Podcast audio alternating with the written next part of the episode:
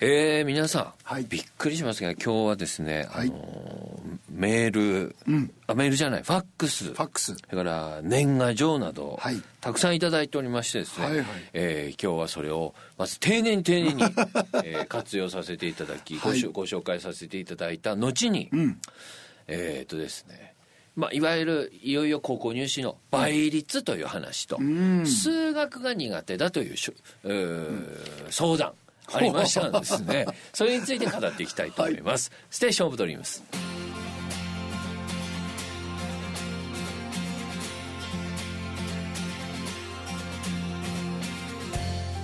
こんばんは。こんばんは。えー青森におきましてはですね、はい。青森におきましては1月16日の放送になるわけですね。え？そえ？なの？そうあ1月そうですよね。そうそうそうそしてん？ぎ岐阜においてはこの日岐阜においてはえー、あ1月15日15日ね。の放送になるうんということで。ちょうどあのあれですよ、うん。あ1月も半ばとなりましたそうですね。ええ。あのやっとあの弘前方面もですね、うん。雪がはい。冬らしくなってまいり冬らまし、したいですあの岐阜の皆さんそしてまた全国におかれましては、い、かがお過ごしでございましょうか、はさて今日はですね、まあ、はい。珍しくといえばあの今日いただいた皆さんに失礼に当たればあれですけども、おはがきやらフはい。ァックスいただいたので、はい。えーそれをですね読んでいきたいと思いますが、ただあの先ほどあのちょっとですね、えーここに来る途中ですけども、寄った場所でですね、はい数学がわからないという相談とそしてまた倍率で右往左往しているというお話がありましたのでそれが半ば以降に、えー今日は喋っていきたいと思いますが。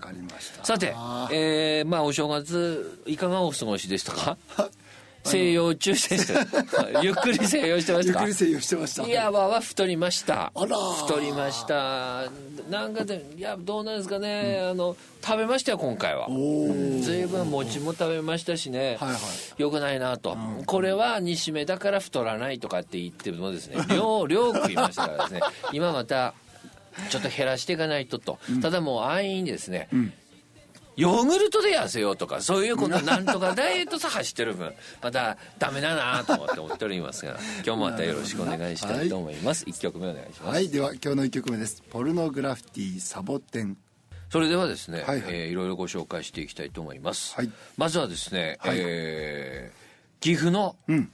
G 先生よりお。おっといいんですよね。いいんですいいんえーいいただいておりましてですね、はいはいはい年賀状をいただきました、はい。まああの先生のお写真も、ありましてですね、い、つも聞いてますと、えーご無沙汰しております。いつか青森に行きたいですということでぜひ。えーぜひ。えーただですね、G 先生があの青森さん来るっていうのも大変いいんですけど、私たちが岐阜さ行くっていうのもいいんでいいですねこうそういうことでもないとなかなかね 岐阜さえ行けないのでね、確かにそうですね。うん。あのなんかあの番組が終わる前にはですね 一度岐阜に行ってみたいもんだなと、はいはいはいはい。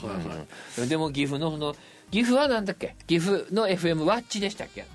ワッチ。ワッチ。さは私たちがいた班でて何も おめでたいよってされるの行きませんけどもね。そうそうそうそう。まあ岐阜には一度行ってみたいですが人生さんあの今年も一つよろしくお願いします,、よろしくお願いします。ただ人生さんあれですよこのサワラですね、最近酢飲んでるんですよ。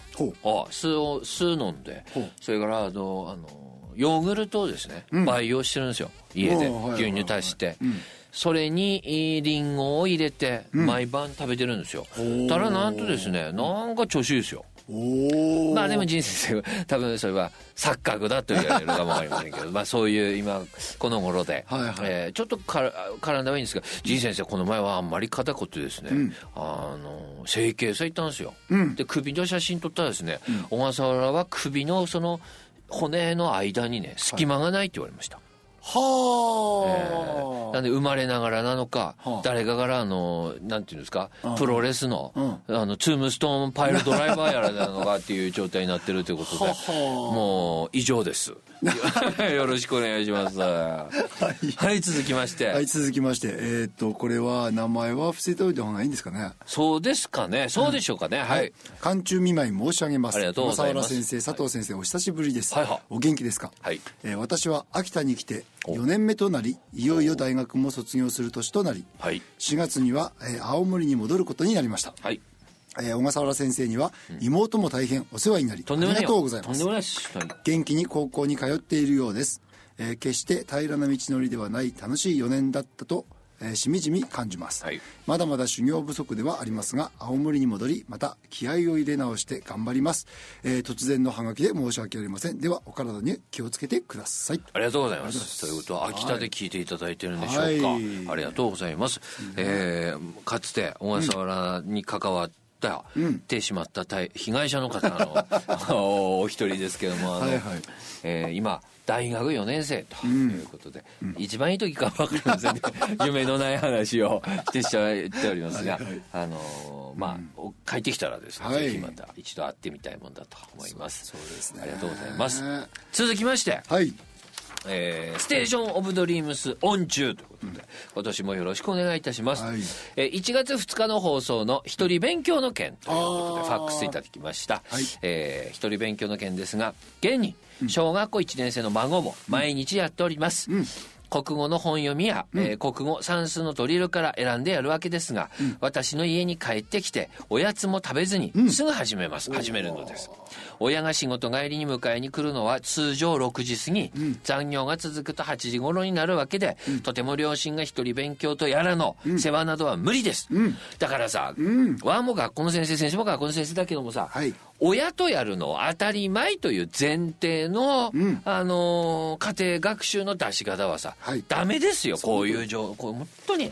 だから当然小笠原先生のおっしゃる通りになるわけですと、うんたまにおばあちゃんですよね、私の方が息の詰まるようなことになったりするのですが、ボケ防止だと思うことにして自分も一緒に本読みや計算をするように頭を切り替えました、い。や大したもんでございます、いい。先生方も大変でしょうがとんでもございません、子供たちも単だでないんだなと思います。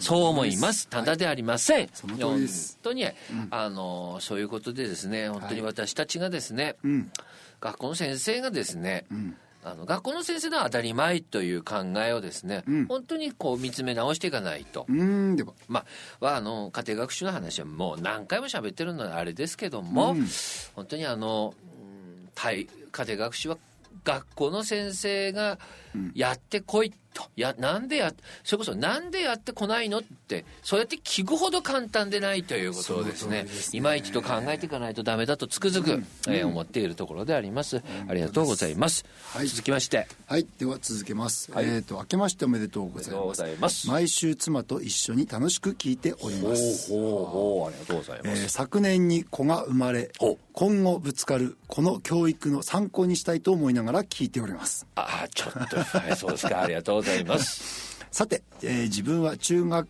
え中学高校時代は勉強好きではありませんでしたが、はい。それほど勉強に対して抵抗はありませんでした、はいはい。えーその理由を振り返って考えてみると、大きな転機が2つありました、はい。1つ目は小学校低学年の時に掛け算の問題を当てられ、ん。みんなの前で板書した時です、ん。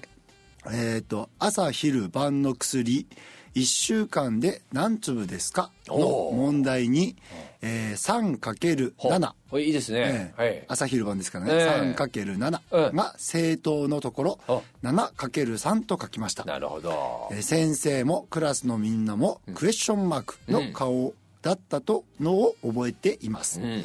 えー必死で説明しました、えー粒の薬の錠剤入れ見る向きを変えると7個の粒 ,7 個の粒が3列でしょ、えーしばらくうなった先生はそれも正解と言いました、これが快感でここから自分は通常の解き方以外に、えー先生をうならせる解放がないか自由に考えるようになったと思います、ですから先生方には生徒の考え方が間違っていてもその視点を褒めていただきたいと思います、え2つ目を書こうとしましたがもうはがきのスペースがありません、えー小笠原先生佐藤先生お体に気をつけて今年も放送頑張ってください、はい。追伸。はい。妻が小笠原先生の例え話はだんだん、えー本筋からずれてくると申しております、それも面白いところです。以上です。ありがとうございます。もうずれるね。わ一周して戻さ戻るぐらいずれますからね。ありがとうございます。はいまああの先生をうならせるためのことを言うということは、あのまずは正解分かってる場合ですからね。そうですね。うん。なのでまあ、かつてよく紹介しましたけどもね、あの八代将軍は誰でしょうに松平健って答えた人は、うなりましたよ。これ、ま、うなりましたね。だから、結局暴れん坊将まあ暴れん坊将軍ずっと松平健やってましたんでね、そこはあえて吉宗とは言わず、松平健言ったと、そしてあま享保の享保の改革はどういう改革でしたか？って、あるいは吉宗はどのような政治をやりましたか、暴れん坊だったと。これ大したもんですよ、はい。まあ、結局ですねそうやって命がけでね、点数をテストの点数を、もう犠牲にしても、はい。そういう答えを書く子にはですね、はい。私丸つけますね。なるほど。ね。まあ結局今のはちょっとずれますけど同じ。違う解放って言ってましたから、はいはいはい。今の場合はただのあの冗談ですからね。なんかそういうのってまあ、でもそれはさなんていうのかなそういうの分かってくれる先生だからこそやりがいもあるし、そね。えーそれそれうなってけるのがまだ、あのーいい先生ですよね、だからこれは単にその先生がうをうならせるかどうかっていうよりもきっとその先生は何でもなると思うんですけどもね、あのーは見てあのーかつてそういうことをやっていた頃にはですね、はいはい。えー我が言うと必ずこのでしたよ「他に」っていうね。他にとふざけないの、なるほどな、えー他にってよく言われてました。そうか、えーということで、まあただこういうねなんかこう勉強を通して自分がとてもいい気持ちになれたということが、ん。また次の勉強の意欲になるっていうことは、とてもいいことでいいことです。まあ大なり小なりそういうのってみんなあるじゃないですか、はいはい。解いた班でいい気持ちになる場合もあるし、みんなの場合で勉強で褒められたからいい気持ちになる場合もあるし、うん。またですねあのなんていうの？あの自分の目標を勉強で達成する場合もあるし、何かしらその勉強というものを通して、とても心地よいということ自体が、あの勉強の意欲につながるわけで、うん。だから勉強自体の興味関心だけではないわけであってうん。では。でこのハガキいただいた方のようにですね、はい。その先生に褒められたいが勉強することの意欲になるあたりは、ん。小中学生ありますよそれ。ありますあります。うん、ですからね、そうなった時は私たちはその生徒にまあ信頼というか、あの先生の授業を多分聞いてみようと思ってもらえるかという関係づくりっていうのも、はい。これまた大事だなと思いますよね。ね。本当に。あれ？これではい全部です。全部ご紹介してましたが、はい。どうなんでしょう最近ね、今日であの番組はですね、760回ですよ、はいはいはい。うん、ただ、どうなんでしょうかね。ファックスはがきの紹介の仕方はやっぱり下手くそなんでしょうね。あのなんかそんな気しますけどね、今日ちょっと早いんですがここで一曲入れてお願いしたいと思います、では次の曲です。バックナンバーヒロインさて、はい。数学の話ですよ。はい。ド数学の先生 ドキドキね、どうなんですか？数学が苦手だということについて。数学の先生としてはどう思うんですか？いや数学苦手だってね。まず、苦手なことに関してはさ、一緒にやってみみないと何とも言えないんだよね。どう苦手なんだかっていうことをね。そうそうそうそう。うんただまずさ、全体として世の中最近みんな数学苦手だよねと、うん。うん。ああそうまあこれ研究してねえけど、ん。やっぱりそのなんもワンドだってパソコン使ってるしね、ん。携帯もあみんな使ってるんだよ。なんも、ま、それ真似ってなんじゃなくて、それを使うほどにきっと数学をやるどっかの脳みそは使わなくなるんだろうねそれは単にあれだよ。別にあの、なんていうのか？パソコンが、うん。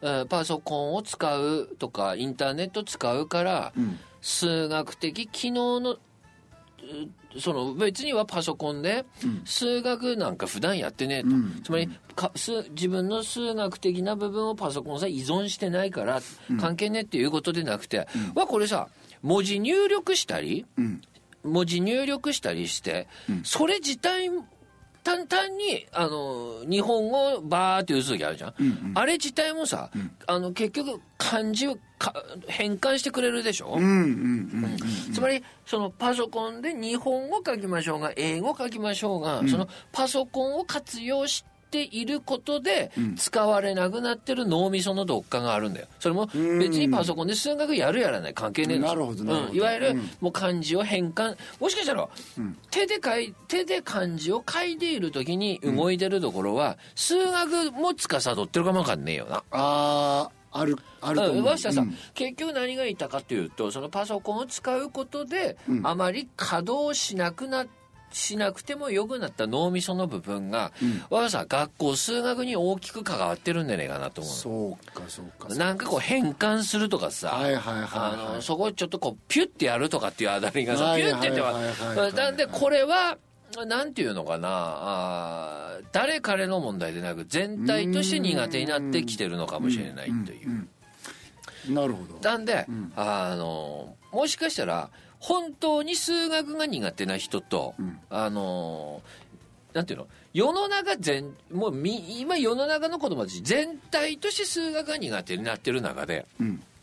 それ以上に苦手になってる場合だから元来苦手な場合ってさまざまそれあると思うんだけど、我が今さ全体としてみんなが数学苦手になってるって感じると思うわけ。はい。っていうのはあの、まあ、今ちょっと高校入試っぽい話するとね、テストやっても数学だけ10のくらい違うからね。うんうんうんあー？ってなるじゃん。はいはい。例えば今理科とか社会みんな軒並み上がってくる時期ですよ。そうですね。ね、理科とか社会の点数が軒並み上がってきて10の位がさ、123ってどんどん上がっていくわけですよね、その時に数学だけがいつまでたっても10の位がこれでいいのかっていうような点数だから、その教科の点数のバランス見ても、数学大丈夫かってこう思うから、それは中学もともと全体として苦手になってるけど、そういうそれはみんながそうなんだよ、きっとな。でみんなが例えば数学苦手な中で、なおさらにこの時期になってくると他が上がってくるじゃん。はいはいはい。でも数学が上がんねえのは、そのパソコンかそのパソコンが直接関係あるかないかわかんないけど、これは今時代が何かその全体として数学苦手にさせてるとかあるかもしれない。中で、他が上がってくるからなおさら数学が苦手だと思ってるとは思う。うんなるほどな。うん。うんそれから体質として好き嫌いもあるから、なんでそういう点で数学は苦手だってうん。いう人は最近多いと。これをステーション・オブ・ドリームス的に言うと、はいはい。まず伊賀と、みんな苦手だから、その単に10の位が他の社会理科さオッズがねえはんでやばいと思うと、必要以上に焦るから、ん。それは違うぞと。うん。うん。うん。つまり今例えば数学がさ55点だとはいはい。した時に、ん。社会科が今68点70点になってきたと、んいつまで数学が55点だという落ち込み方すると、これ必要以上にめいるぞと、うん。そう思いません、うん。その通りその通り。うん、なんで、す数学においては、その単に他の点数とのバランスを目安に、えー励めば前にぞと、うん。確かに。うん。励めば前にぞと、あのもしかしたら、んはこういう言い方は嫌いなんだよ、こういう言い方は嫌いだだけど、ん。あの数学のその点数が、みんな受けてる中で何番目ぐらいなんだかの方を目安にした方がいいよね。なるほどね。その代わりあれだね、今、ごうんと68番だったと、やっべはは数学20番さなには前にって。こういう考え方ダメね、ん。これダメだよ、うん。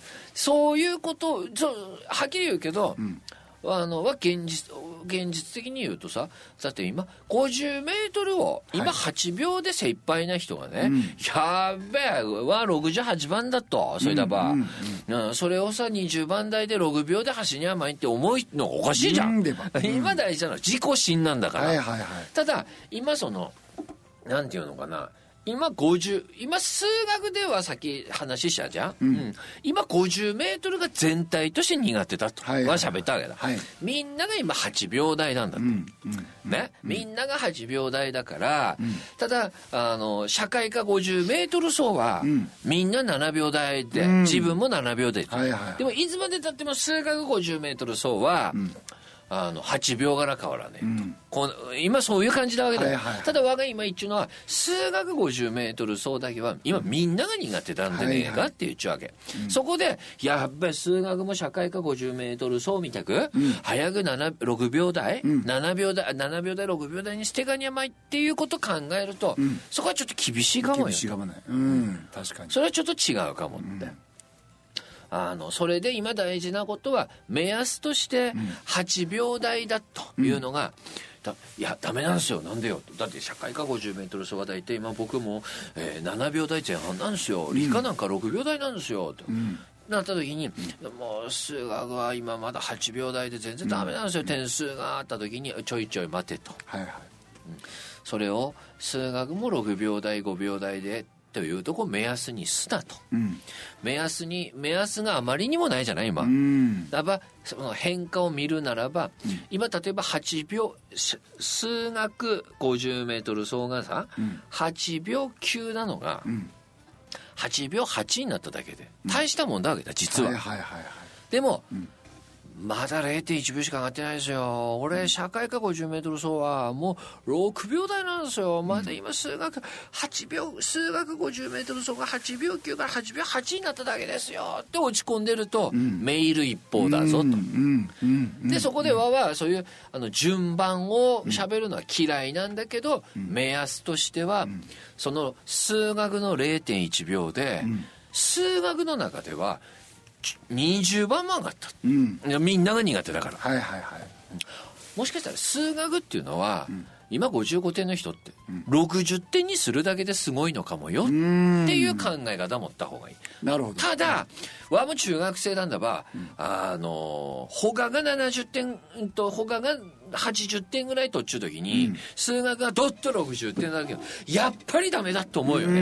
んそこ、確でも今数学が全体として苦手だ時に、今この時期から数学を80にすがって励んでると、かえってバランス崩すよっちゅう話をしてる確かに確かに、うん、だからあまりにも目安がないならば数学の点数でなくて何番ぐらいなのを何番にしようかっていう目安の方がいいだろうじゃこれ。つまりみんなが今数学 50m 走は8秒台にいるから、あのその数学 50m 走のあの点数をね7秒台にすんでなくて、数学の場合は55点を56点、57点にするぐらいの気持ちで取り組んだ方が、今全体として脳みその作り方も苦手になってるから、その方がいいぞと。そまずはあの意識としてそこを他の点数並みに数があるという取り組みではないぞと、数学についてはと。数学については10の位でなく1の位の変化を目安にした方がいいんじゃないかとこういう話、なるほどな。まずどうです、数学の先生そのこ。通りですね。他の教科と比べられても困るんだよね、うん、だって、うん。これさ数学は全体として今そんな病、うん、うん。うん。確かに。なのでまずは今数学が苦手で聞いてる皆さんって、うんあのみんな苦手だからあのということで楽観姿勢って言ってるわけじゃなくて、だけど、他の点数並みには、今教科の特性でならないかもよって、そうですね。だってここ何年もずっと数学だけ一番平均点悪いじゃん。はいそのその通りです。でみんながさ今世の中の教育業界の人が数学前数学前って言うんだけど、わこれさ単に先生方うんぬんとか子供たちうんぬんでなくてさ、どっかそのパソコンに関わってるところにおいて動いていない脳みそが数学に起因してるっていう仮説立ててますよ。なるほどな、うん。なんででもありそうな気するんですうよん、なので我は今さななので今大事なことは、そのバランス取れる点数になってないことで落ち込まない。そうかそうかと、まあ現今まあ、まず分かったと、あの変に、あのドッと点数上げるっていうことでなくて、じゃあ数学それでもやっぱり数学は苦手だと。はいはいはい。それはどうしていこうかという話です、うんなるほどなるほど。うん。さてどうですか先生そうなった場合まずはですね、なん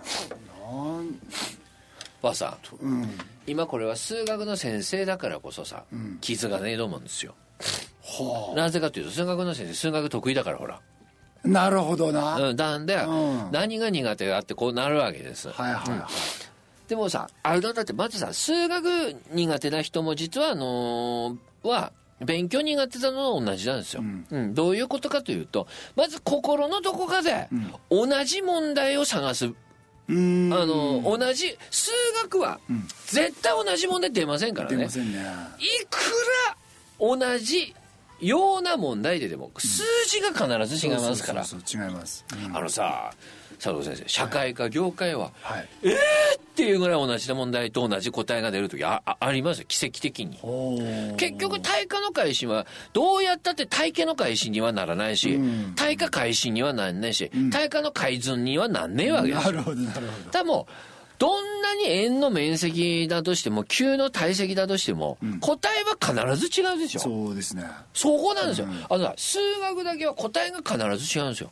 だって漢字の書き取りはさ、あの会議という漢字は、どんな時聞かれても会議は会議、ん。書き取り会議なんですよ、はいはいはい。ええ。はいはい。つまり同じことが数学は絶対出ないんですよ。なるほどな。だからこれは中学校の私たち中学校教師の私たちが悪いんです。こういうどういうことかという、子供たちを過去問病にしてるから。はあ、え。え過去問病にしてるから、あるいは過去問やれば大丈夫というシンドロームになってるわけですよ。だから過去問やってれば大丈夫っていうのは、ある意味検定試験とかね、うんうん。免許取ったりとかね、うん。それはまるっとそれと同じの出る場合もあります。はいはいはい。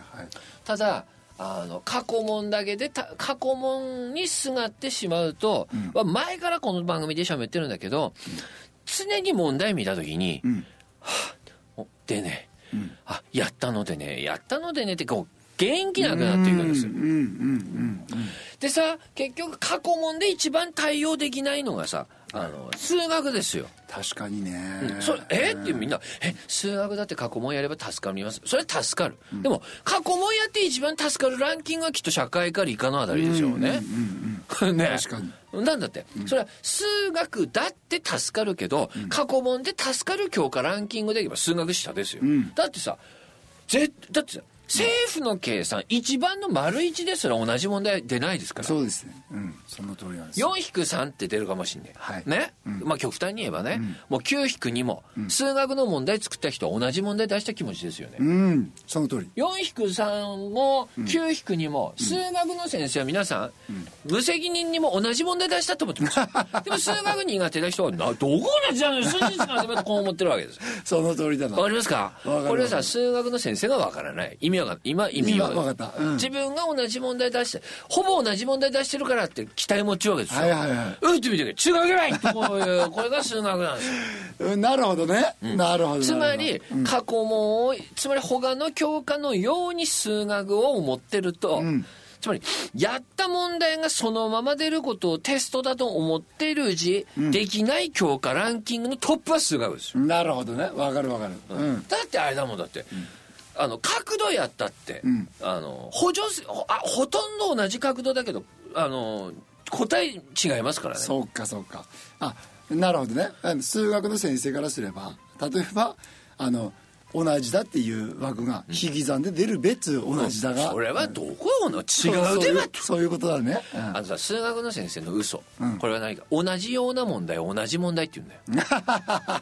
でも数学とし数学的には同じなのよ。同じなんですけどもね、なるほど。つまり4-3も9-2もほらマイナスになんねべ答えが、うん。3で同じだのもち、ワンドにしては違うからね、うん。そういうことそういうことねそれからさもう数学の先生も本当学者的な数学の先生にしてみればですよ、ほとんど政府の計算をほ,、ほぼ同じ問題だって喋りますからね、これさ答えがマイナスの世界になる場合と答えがプラスになる世界はもう数学得意不得意の人にとってみれば、あの違う単元ですからもう。はっきり言って。その通りなんだよな、ええそうそうそうう。ん。そういうことなんです。よ、だからあーあのすこう数学苦手な人は、過去問やってる時にこの問題は二度と出ないってやり、もう見ながらやることです今やってる問題は二度と出ない、ただこの問題をやることでこのような問題には強くなっていくうん。という考えを。なるほど。なそう。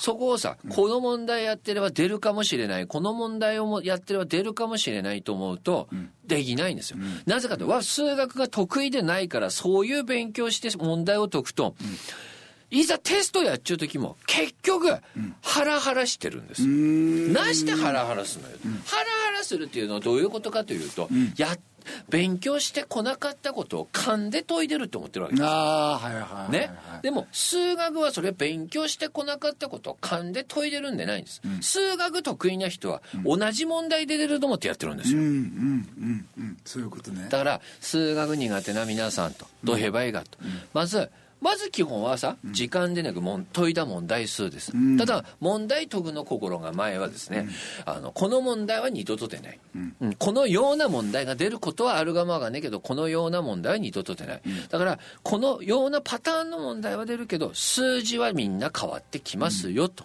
ですね。そう思いながらやる。で、僕はなぜじゃあこの問で、勉強苦手な小笠原見てるのはこうやって思ってやってるんですよ。この問題やったってよ。もう出ねえべ、二度と。えやる意味ねえじゃん。と思っちゅうじまだ同じ問題出てくださいと思っちゃうわけうんうん。つまりはっきり言うけど勉強が苦手な人が今一番苦手になってきてるのは数学かもしれないわけです、はいはいはい。つまり我が口すっぱがよく言うの、えー数学は同じ問題が二度と出ないから一、回やった問題がそのまま出てほしいと思うわけです。勉強苦手な人は、するとそんな問題は二度と出ないから、あのーなんていうんですか？ああまたよ予想と外れだ予想と外れだと思うからモチベーションが下がっていってもっとできなくなる、それからさ、結局本当まだえーなんていうのかなえーこの数学苦手な皆さんは、あのあパッともう9引く2出た時にも、あやべえ初めて見る問題だ、軽くね、うん。そこでまだそのドキドキが変にミスを犯させるわけですよ、うん。その通りだな、だから、数学は一番の丸一から応用問題、というよりも数学苦手な人これだけで数学が得意になるかもしれない。奥義をこれから言いますので。テストとは、はい。今までやったことで初めて見る問題を解き明かす競争ですから、なるほど。もう一度言いますよ、はい。テストとは一度やったことを思い出す競争だと思っているうちは点数が上がりません、うんうん。テストとは今までやってきたことを元にして、初めて見る問題を解き明かすこと、と思えば解き明かすことの競争、ん。これを入試と言います、はい。そう思うだけで数学点数上がると思います、なるほどな。あ題名だって、うん。あそう。打った時あまだ初めてだな。打った時まだ初めてだなとこういけばいいんうです、ーん。そうかそうかいや正しく言葉伝えていかないとね。同じような問題、お数学教師にとっての同じ問題が、同じような問題であって、ね。数学苦手な人にしてみれば違う問題だってこと。そうそうね。ここなんですよ。なるほどな。続きまして。はいはいはいはい。ただ、数学苦手な皆さんさえ言ってくる、数学ほど同じ問題が出る教科もない。あと、なるほど。あれあれ？だべ、うん。数学ほど同じ問題が出る教科もない、これ確率ですよ、あ確率出るちゃんでねえや。どういうことか社会科ってさ、歴史は出るけど、どこの時代が出る？必ずここの時代が出る米通時代。確率高い時代はない。うん。確かに。ないっすよ、地理もどこの国が出る確率高いのはない、ただ数学ほど、政府の計算という時代が出るよね、はいはいはい出ますね。これ社会科で言えば時代ですよ、なるほどな。うん。毎年鎌倉時代出るった時に、あのさなんかか毎年鎌倉時代出るよって言えばだいぶ鎌倉時代って漢字練習しやすいね出番、そう思いませんか？そうそう。鎌倉時代の全般を勉強しますよ、はいはい。そうでしょ？そうです。うん、で鎌倉時代でそれと同じなんですよ実は、数学の政府の計算っていうのは鎌倉時代なんですよ、うんなるほど。絶対出ますからね。うん、だから大半出て鎌倉時代で出るってしゃべってねえでばな、はい。鎌倉時代で出るってねえでばな、はい。それをすなぜかうあのでもマジな鎌倉時代で出るって言えばよし、鎌倉時代に何やった？とか、あこれまたあれまたってこうやるわけだ、うん。そして社会科だと思ってるからそれとそれつ待て待て待てってこうやっていくわけですよであの考えるわけでしょ、で数学もそう思えばいいわけですよ。なるほどね。数学ほど必ず鎌倉時代でね政府の計算時代出る教科もねないでしょ？ないですね。うん。必ず出ます必ず出るでしょ？必ず出ます。数学ほど必ず出る必ず出るだ、政府の計算。はい。出ます。うん。でさたった一問だべって言うけど、今これ社会科さ置き換えてですよ、社会科でも必ず出る一問分かってるってすげえことでしょ、うんでも。数学だば社会科だばすげえって3年だって、なるほど。ああ社会科だばすげえって言うの、うん。数学だばすげえって言わねえのもおかしい、たった一問だよな、みんなさなんかこう考え方がフラットでないなるほどなるほどね、うん。次、はい。まあ数学のあの一次関数出る確率ってどんですか？100%ですダメ。へば一次関数やれちゃうとだよね。うんよく言って社社会科で言わせてもらえばだよ、だって必ず選挙が出るずぐらいの話、うんでも社会科って必ず選挙出ないし、必ず鎌倉時代なんて出ないんですよ、うん。その通り。なんでわわ前半と後半に矛盾した喋り方してる、数学ほど同じ問題は一切出ねえっつった。の、んまるっと同じことは出ねえじゃん。うん。でも数学ほど必ず一次関数と計算が出る、はい。うん、これ社会科で言えば必ず毎年鎌倉時代出るって喋っちゅうのと同じことですよちゃん。ね。でこれ社会科でもマジなって鎌倉時代100回も200回も鎌倉時代って書く人いないでしょうちゃん、うんでも。うん。鎌倉時代で何やったってバカッと勉強するじゃないですか。はいはいはいはい。だよその通りだよ。そして鎌倉時代なんてさ、あのこの鎌倉時代やってさ結局御成敗式目って勉強してあったけど、そこさちらっと北条誰々って書いてあったと、御成敗式目が三段目だ時のな、執権大だったべな。ほう確かあの脇さ北条の書いてあるなーってこうやるじゃない、そういう気持ちで数学もやればいいわけですよ。その通りですね。ああ多分こうやって勉強してきてこれとこれで勝負ってこうやればいいわけですよ、うん。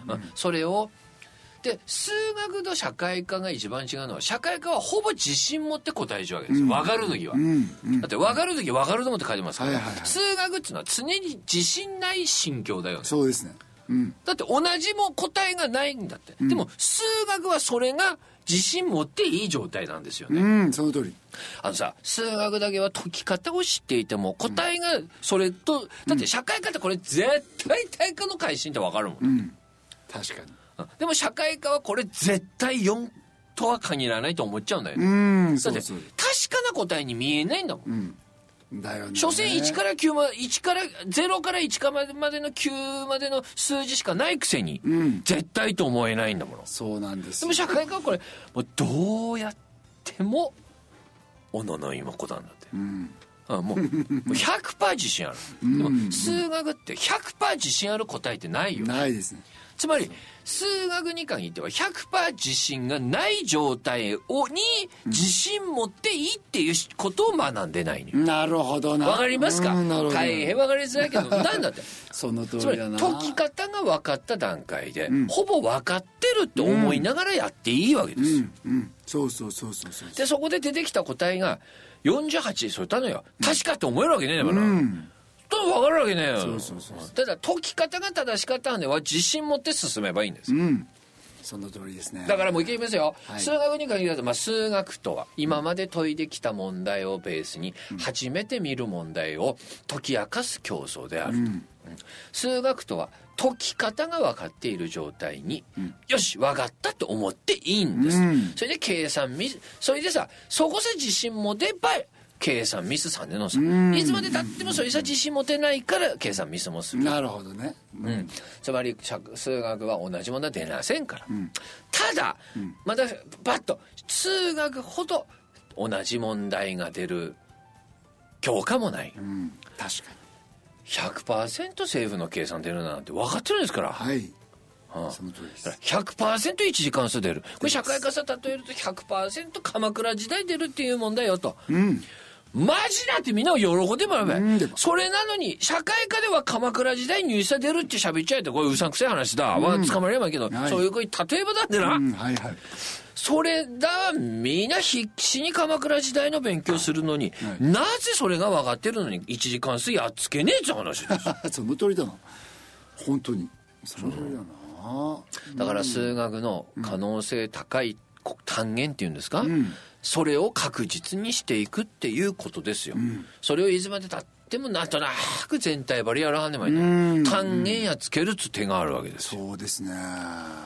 ちょっとここでもうもうびっくり。もうさあと2分しかない。ワンコーラス聞いたら倍率の話しますんで。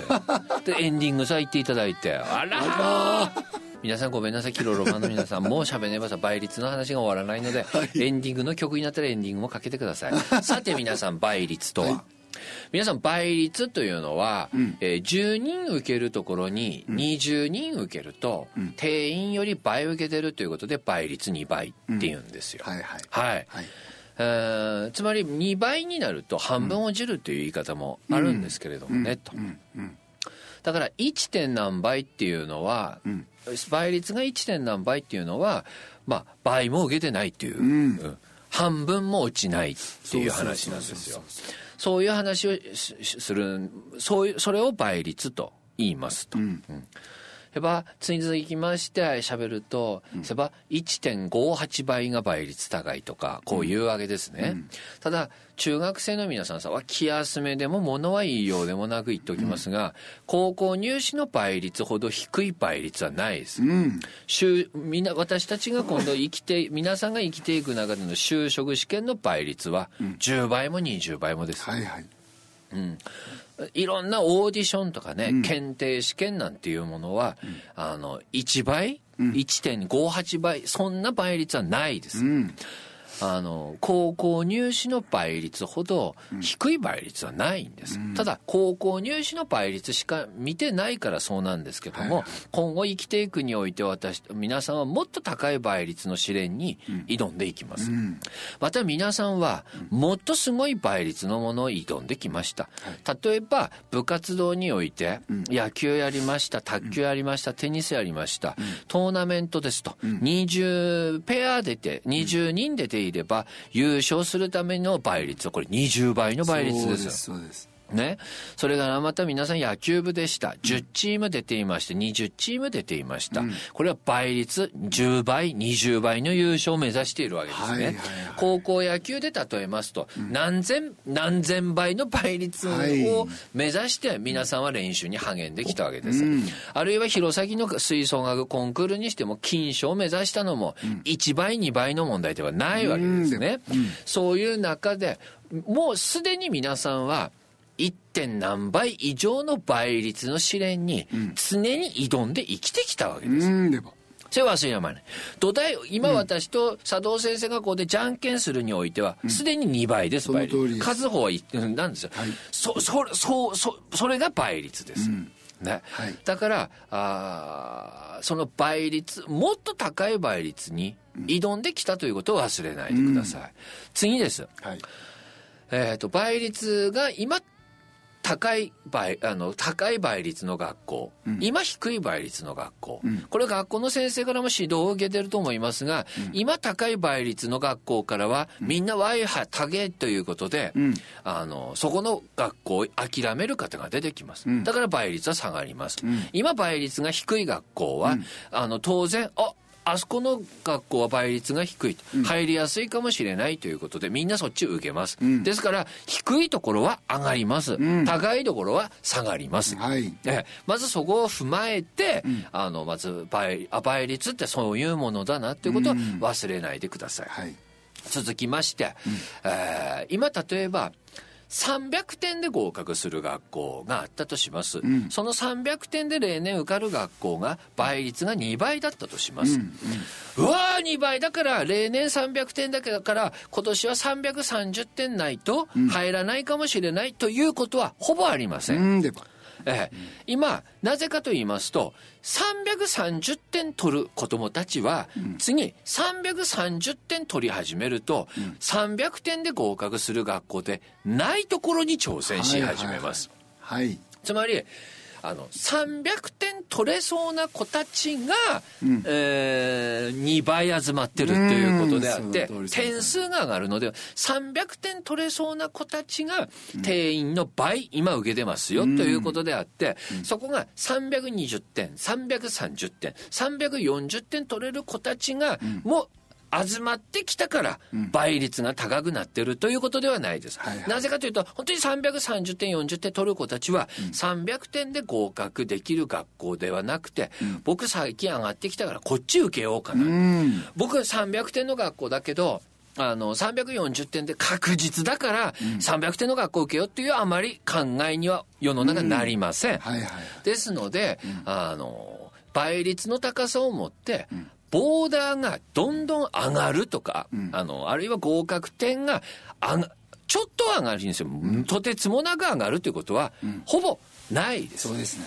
ですので、倍率今高いところは下がりますし、低いところは上がりますし、倍率が高いからといってぼ合格点がとてつもなく上がるということは傾向としてないので、やはり私は倍率が高い場合は、はいうん、人気あるんだ。ぜひ目指そう。そして倍率が低い場合は僕が入りたい学校が倍率が低い。ぜひ入ろう。うん倍率で、あの、右往左往するのではなくて、はい例年の合格できる点数にどのぐらい達してるかということを目安にぶれない方がいいと思われます。そうですねそれでは宛先を。はい。あ もう宛先ですね。はい。はい、では、えーお便りの宛先です、えー郵便番号036の8788アップルウェーブステーションオブドリームスの係まで。ファックスは017236の1105 e メールは788アットマーク applewave.co.jp 懸命にステーションオブドリームスと書いて送ってください。お待ちしてます。お待ちしております。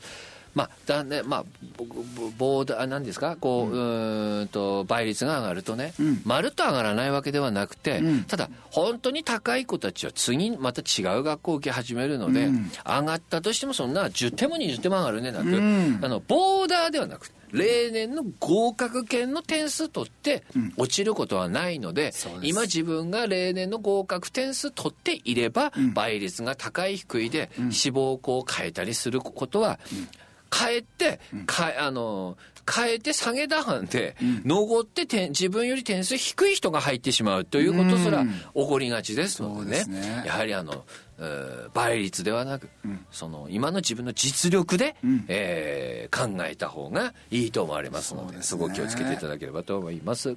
では今日この辺で。はい。うわー今日喋り足りなかったな。はい。はい、今日も君の気前は幸せなことを聞きながらお別れです。おやすみなさい